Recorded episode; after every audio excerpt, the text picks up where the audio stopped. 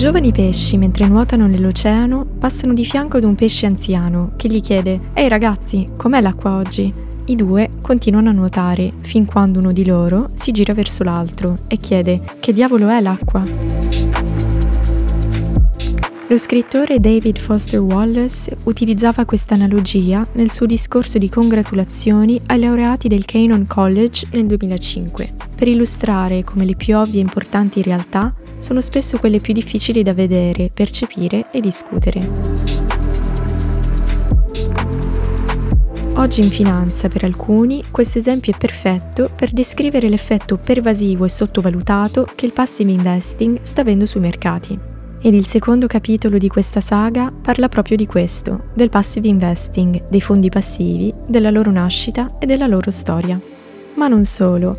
Per comprendere il motivo per cui il caso di insider trading di Ian Biao e James sia il simbolo di una nuova era della finanza, bisogna prima percorrere le teorie di Harry Markowitz, Jack Traynor e William Sharp, ovvero alcuni tra elementi più brillanti nel campo finanziario degli anni 60. Quindi allacciate le cinture e tenetevi forte, perché è proprio lì che noi di Bank Station vi condurremo nel corso di questo e di prossimi episodi.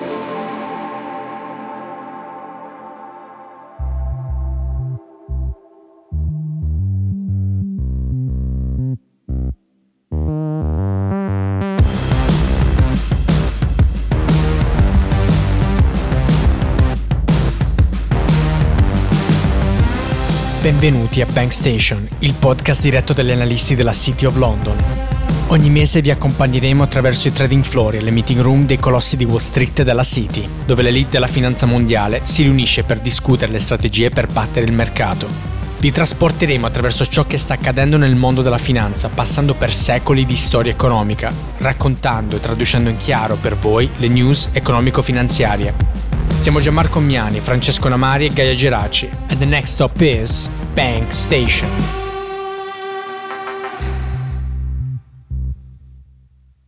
Febbraio 2019, New York, casa di James Young, 3 del mattino.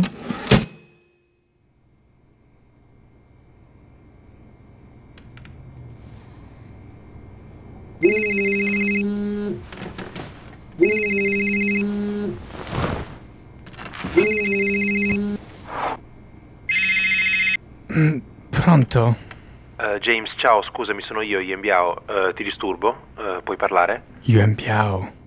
Ma Dio santo, sono le tre di notte. Va tutto bene? Che è successo? Lo so, lo so che è tardi, sì sì, sto bene, ma senti, ho bisogno di parlarti subito. Hai un minuto? Sì, ma che è successo? Senti, io Guarda, non dormo più da settimane. Ho una paura matta e quella notte al ristorante mi hai lasciato con la testa piena di domande. Ho bisogno che tu mi chiarisca per bene tutto quanto, se no non se ne fa niente. Già di finanza so pochissimo e se per di più mi chiedi di fare cose complicate, ho paura che farò una qualche stronzata e, e, e che ci becchino. Calma. Fermati, fermati subito. Va bene. Ora mi alzo e parliamo un po'. Ma non capisco bene di cosa tu ti stia preoccupando. Non è successo ancora nulla e manca ancora tanto al ribilanciamento dell'indice. Qual è il problema? Cos'è che non ti fa dormire? Senti, in sta storia ci devo prima vedere chiaro. Ci sono buchi e passaggi che non capisco. Mi hai parlato di indici, fondi, passive management. Io gestisco un'attività, un ristorante. Questo mondo mi è lontano.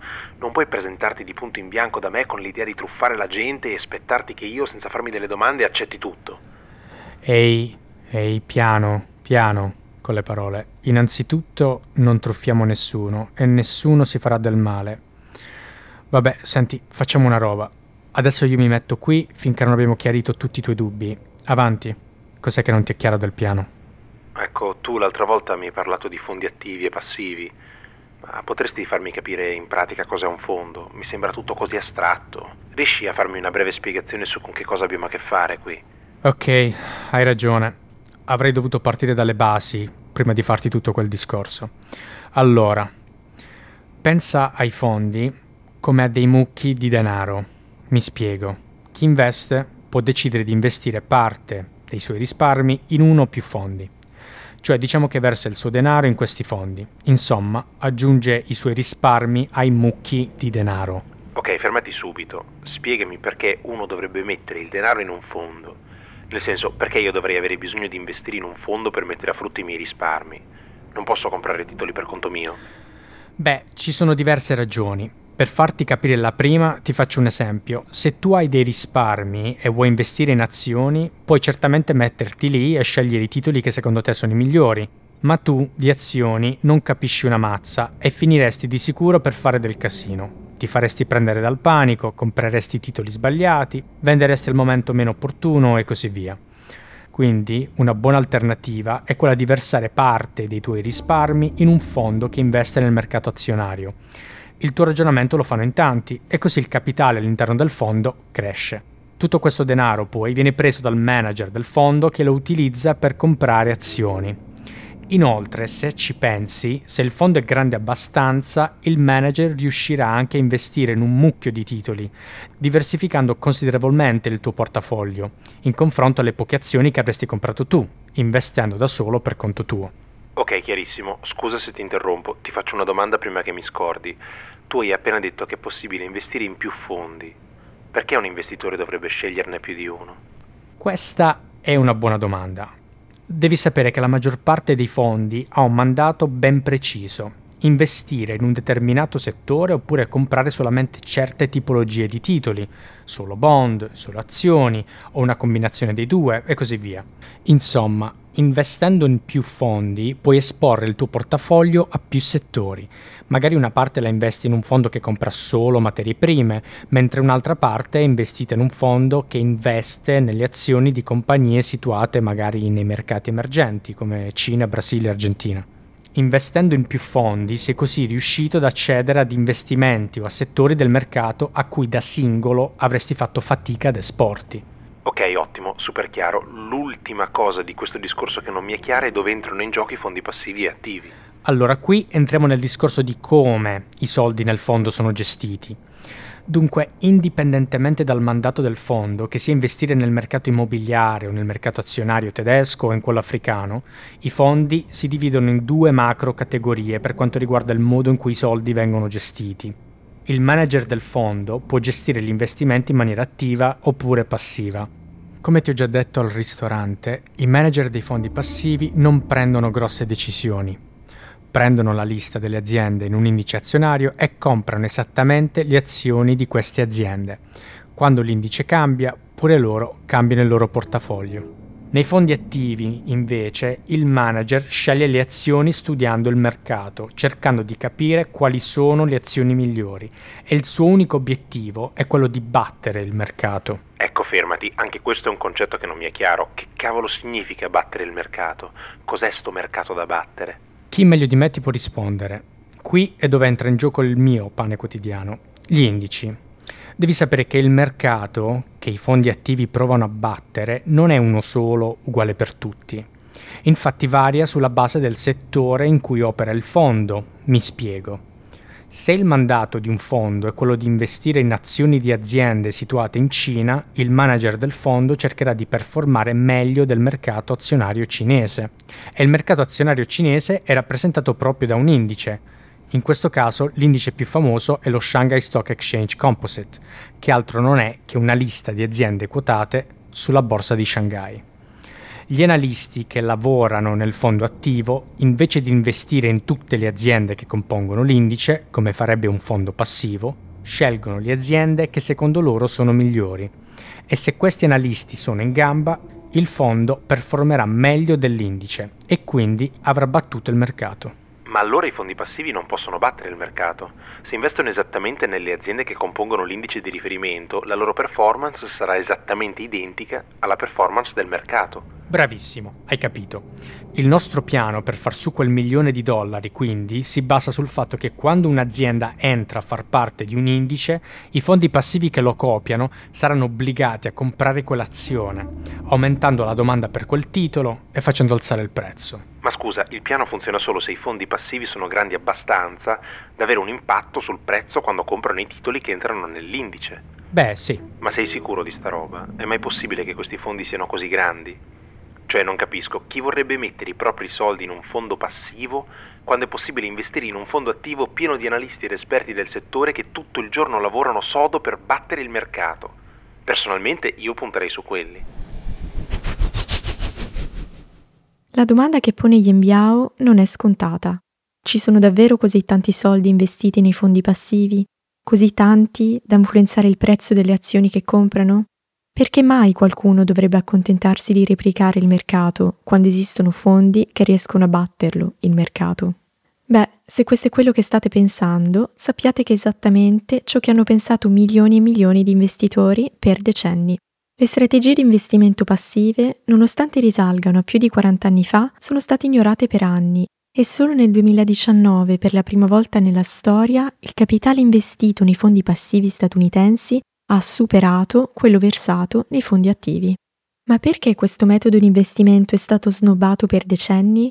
Per rispondere a questo quesito bisogna prima fare una breve lezione di storia finanziaria. Facciamo quindi un passo indietro nel tempo, al momento in cui è nato il passive investing.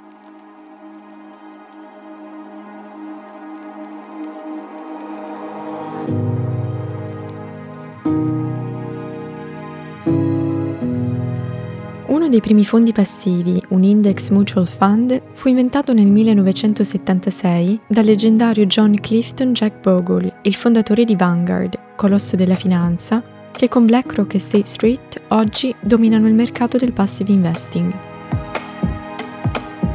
Bogle aveva un modo tutto suo di percepire il mondo dei fondi e degli investimenti. Bogle pensava ai fondi di investimenti attivi come ad un taxi e al manager del fondo come l'autista. Entri dentro, ti siedi comodo dietro, dai le indicazioni e l'autista decide per te come arrivare a destinazione. Paghi una certa commissione, certo, per il viaggio in auto, ma stai sereno dietro e puoi far sogni tranquilli durante il tragitto. Bogle invece voleva dare l'opportunità agli investitori di mettersi al volante del taxi. Cioè se un investitore avesse avuto ben chiara in mente la composizione che il suo portafoglio di titoli avrebbe dovuto avere, per esempio un 20% investito in titoli americani, il 15% in titoli provenienti da mercati emergenti ed il restante in materie prime, Bogle voleva che l'investitore potesse costruirsi il portafoglio da solo a costi ridotti. I fondi passivi erano perfetti per questo. L'investitore avrebbe potuto evitare di rivolgersi ad un costoso fondo attivo, ottenendo l'esposizione ai mercati emergenti che cercava investendo in un fondo passivo, poco costoso e che avrebbe performato esattamente quanto il mercato. Ma all'epoca l'invenzione di Bogle non fu di certo acclamata dagli investitori, anzi fu per anni ridicolizzato. Il suo venne denominato come il sogno non americano altri la definirono un'idea comunista. Per loro l'idea di Bogle avrebbe minato il sistema capitalista. I fondi attivi studiano il mercato, scelgono in quali aziende investire e in quali no, ed in questo modo fanno arrivare il capitale ai più meritevoli del sistema. Investire in un indice senza alcuna strategia era un'idea abominevole, perché invece di dare capitale alle aziende meritevoli, tutte le aziende dell'indice sarebbero state comprate senza se e senza ma. E se anche oggi sappiamo che non è così, all'epoca il passive investing era considerato da alcuni alla stregua del marxismo. Gli eroi erano altri, Warren Buffett, George Soros, Ken Griffin, questi erano i pilastri della finanza americana.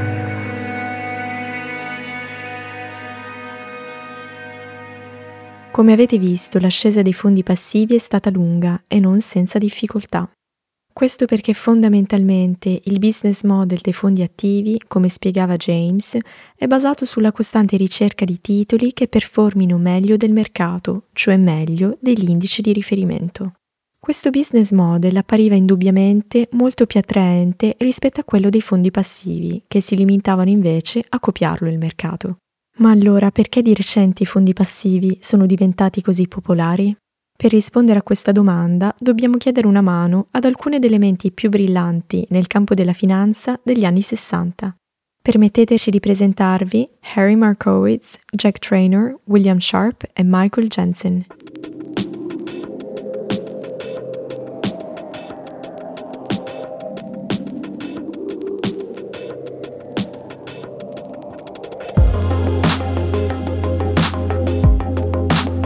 Dovete sapere che mentre la comunità di investitori continuava ad investire nei fondi attivi, il mondo accademico guardava a questi fondi con grande scetticismo e a quelli passivi invece con grande interesse.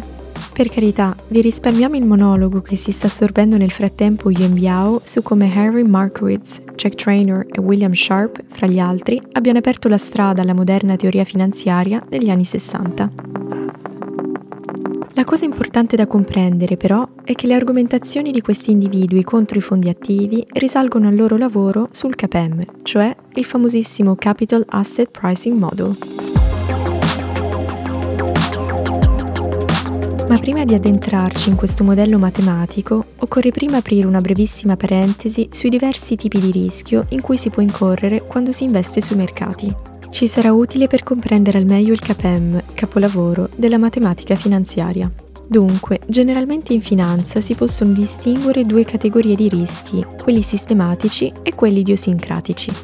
Per rischio idiosincratico si intende un rischio specifico, mentre per rischio sistematico si intende il rischio di mercato. Facciamo un esempio pratico. Immaginate di voler investire i vostri risparmi in un'azienda a voi fidata, la Ital Petrol Ceme Termo Tessil Farmo Metal Chimica, che per semplicità chiameremo megaditta. Ecco, investendo nella megaditta state correndo fondamentalmente due rischi. Uno è che la megaditta fallisca, indipendentemente da ciò che accade in tutto il mercato o settore. Immaginatevi anche solo un incendio che distrugge completamente l'azienda. Se l'azienda è ben isolata, l'incendio danneggerà solo la megaditta, lasciando intaccato il resto del mercato. Ecco, questo è un esempio di rischio idiosincratico, ovvero specifico di quell'azienda o investimento. Un altro rischio invece è che venga giù tutto il sistema bancario mondiale, come è successo nel 2008. A quel punto l'economia entra in recessione, la domanda crolla e la megaditta fatica a fatturare. Così è costretta a chiudere i battenti, ormai sommersa dai debiti. Ecco, questo è un rischio di mercato o nel gergo sistematico. Per un investitore evitare il rischio sistematico è praticamente impossibile. Bisognerebbe costruire un portafoglio di investimenti che sia prova di pandemia, di crisi finanziaria, di recessione e di guerre. È invece più semplice eliminare il rischio specifico della megaditta, quello idiosincratico. Come? Basta investire anche nell'azienda di fronte, la superditta, magari al di là del fiume. Se dovesse scoppiare un incendio, quest'ultima non sarebbe intaccata.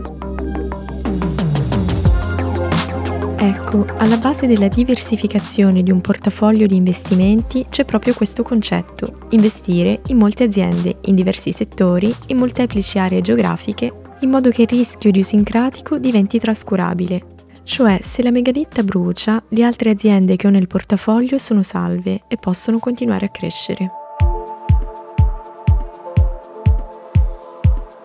Bene, ora che abbiamo compreso la differenza tra rischio sistematico e idiosincratico, torniamo al modello matematico frutto del lavoro di Markowitz, Traynor, Sharp, Lindner e Mossin, il CAPEM. Questo modello matematico mette in relazione il rendimento di un titolo con il suo rischio sistematico.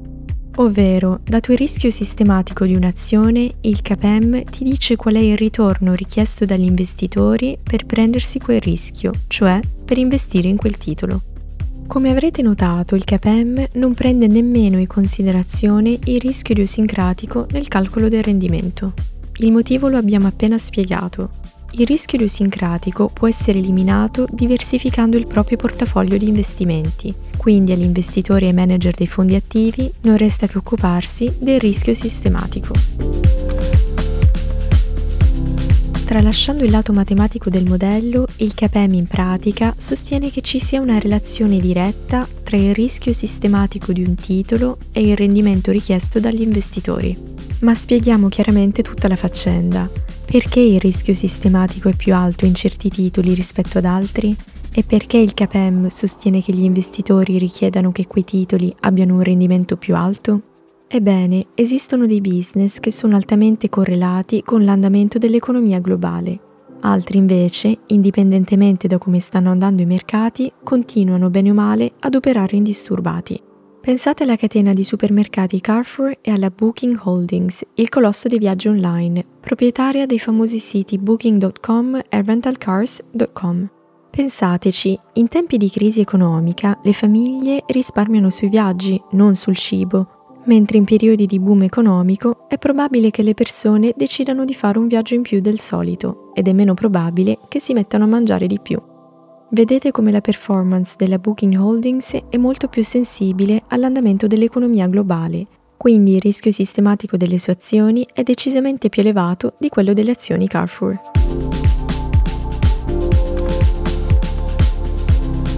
Infatti la Booking Holdings paga i suoi investitori in tempi di prosperità, ma performa malissimo nei momenti del bisogno, ovvero nei periodi di recessione.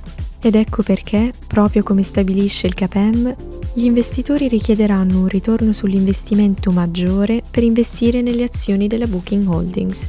Perché se così non fosse, cioè se i due titoli sul mercato avessero lo stesso rendimento, nessuno comprerebbe le azioni della Booking perché a parità di rendimento tutti preferirebbero le più sicure azioni della Carrefour. Il prezzo delle azioni Booking scenderebbe fino a che il rendimento del titolo non arrivi ad un livello accettabile, cioè ad un livello che rispecchi l'alto rischio sistematico. Quindi, in poche parole, il CAPEM sostiene che più alto è il rischio sistematico di un titolo, maggiore è il potenziale guadagno. E tenete questo concetto bene a mente, perché grazie a questa relazione che Michael Jensen, pochi anni più tardi, smascherò i manager dei fondi attivi che per anni avevano dichiarato di aver battuto gli indici, convinti di essere più intelligenti del mercato. Nulla di più sbagliato.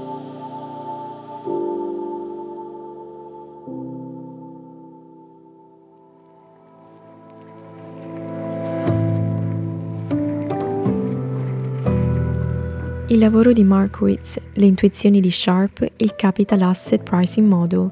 È in queste rivoluzioni di idee che Michael Jensen, un'altra mente brillante dell'epoca, utilizzando la teoria e le conseguenze del CAPEM, decise di vederci chiaro. I Masters of the Universe, i re di Wall Street, quei manager dei fondi attivi che ogni anno riportavano il ritorno del loro fondo di qualche punto percentuale in più rispetto all'SP 500, erano davvero più intelligenti del mercato? Jensen prese un campione di 115 fondi attivi e mise sotto la lente di ingrandimento la loro performance. Aveva intenzione di scoprire da dove arrivavano i loro ritorni mirabolanti. La risposta a cui arrivò fu sorprendente. Una volta considerato il rischio degli investimenti, non vi era alcuna evidenza statistica che anche solo un fondo di questi avesse battuto il mercato. I manager di fondi che battevano l'indice stavano semplicemente investendo nelle azioni con il più alto rischio sistematico. Quindi, usando i termini del nostro precedente esempio, non compravano azioni Carrefour, bensì un mucchio di titoli Booking Holdings. E ora che anche voi sapete bene come funziona il CAPEM, sapete che investire in titoli con un'alta correlazione con il mercato aumenta sì il livello di rischio sistematico, ma anche il potenziale ritorno rispetto a investimenti in azioni più sicure. In poche parole, quello che questi manager spacciavano come bravura non era altro che gioco d'azzardo. È come sbarcare il lunario giocando alla roulette e credere di essere stati bravi a scegliere i numeri giusti. Utilizzando il CAPEM, Jensen dimostrò quindi che questi manager battevano il mercato solo perché non stavano giocando ad armi pari, avevano preso più rischi e gli era andata bene. Ma attenzione, questo non vuol dire che tutti i fondi attivi siano fallimentari, vuol dire solo che bisogna stare attenti quando si guarda i ritorni di asset finanziari e investimenti, guardare non solo ai potenziali ritorni, ma anche ai rischi. Immaginate cosa accade quando il mercato va su, tutti fanno soldi e nessuno si preoccupa dei rischi, tutti sono contenti.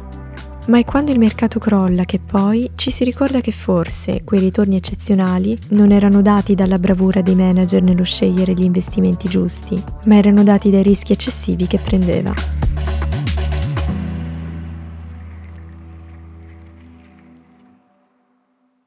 Febbraio 2019, New York, casa di James Young, 5 del mattino. Va bene, ora inizio a comprendere qualcosa in più. La storia mi è chiara, da una parte abbiamo una comunità di investitori che in un certo senso disprezzava il passive investing per ragioni quasi ideologiche, diciamo. Dall'altra invece c'è il mondo accademico che ha dimostrato che per anni i fondi attivi che sembrava stessero battendo il mercato ogni anno stavano in realtà semplicemente investendo in titoli più rischiosi degli indici che stavano battendo. E, dimmi se ho capito male, investendo in titoli più rischiosi hanno generato un ritorno più alto, giusto? Bravo, è esattamente così. Pensa che in quegli anni Paul Samuelson, uno dei più importanti economisti dell'epoca, arrivò addirittura a sostenere che i manager dei fondi attivi sarebbero dovuti scomparire dal mercato e che sarebbero dovuti essere rimpiazzati interamente dai fondi passivi che tracciano l'SP 500. Questa è chiaramente un'esagerazione, ma rende bene l'idea dello scetticismo che girava sui fondi attivi nel circolo intellettuale. Ah, ok, ed è qui che quindi arriva nella storia Jack Bogle con il suo primo prototipo di fondo passivo. Esatto. Ok, va bene, però perdonami, mi hai parlato degli anni 60, 70 e 80. Ora siamo nel 2019, mi stai dicendo che gli accademici hanno vinto? E che quindi oggi i fondi passivi sono diventati giganteschi? No, perché solo in questo modo il nostro piano funzionerebbe. Dove, quando e come quindi è cambiato tutto? Ah, finalmente una domanda intelligente. Ecco, ci sono stati due catalisti, due eventi importanti che hanno portato alla svolta dei fondi passivi. Uno è la grande recessione del 2007. Immaginati gli anni prima della crisi, con il mercato che sale. Fin quando il mercato cresce, a pochi importa dei rischi. Stai facendo soldi, il come li stai facendo passa in secondo piano. E gli anni prima della crisi sono stati caratterizzati da una crescita impressionante. E poi ci sono i costi. A nessuno interessa se un fondo attivo ha delle commissioni altissime se i ritorni sono eccezionali. Perciò prima della crisi molti fondi attivi portavano ai loro investitori ritorni pazzeschi sui loro investimenti, che come ti dicevo erano il risultato di investimenti più rischiosi degli indici che dicevano di battere, ed in cambio si prendevano una bella fetta della torta sotto forma di commissioni. E cos'è cambiato con la crisi finanziaria? Ecco, il post-crisi 2007-2009 è stato caratterizzato da un taglio mostruoso dei tassi di interesse delle banche centrali per tenere l'economia a galla. Questo ha contribuito al crollo dei rendimenti di tutti gli investimenti.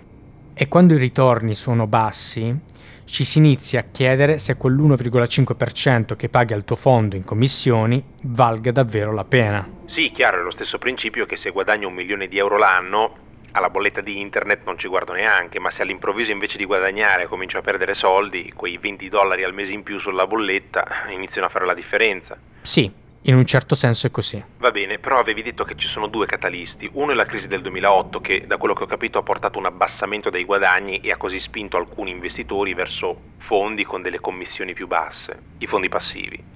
E l'altro catalista? L'altro catalista, il vero game changer dell'industria, è stato la comparsa sulla piazza di un nuovo strumento finanziario, ETFs, Exchange Traded Funds. Però Yambiao, sono le 5 di mattina, abbi pietà. Sono ormai sveglio da due ore e ho la sveglia che mi suona tra un'ora. Facciamo un'altra volta, ti prego.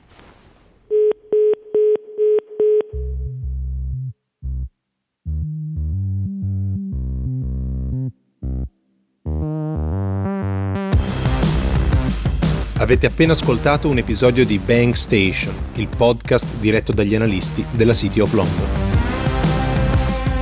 Se ci state ascoltando su Apple Podcast, lasciateci una review. Se avete suggerimenti per episodi futuri o domande sui nostri episodi, potete scriverci su Instagram a Bank Station Podcast. Oppure scriveteci una mail all'indirizzo redazione chiocciolabankstation.it. Bankstation è un progetto di educazione finanziaria ideato da giovani professionisti per coloro che desiderano avvicinarsi alla lettura delle news finanziarie.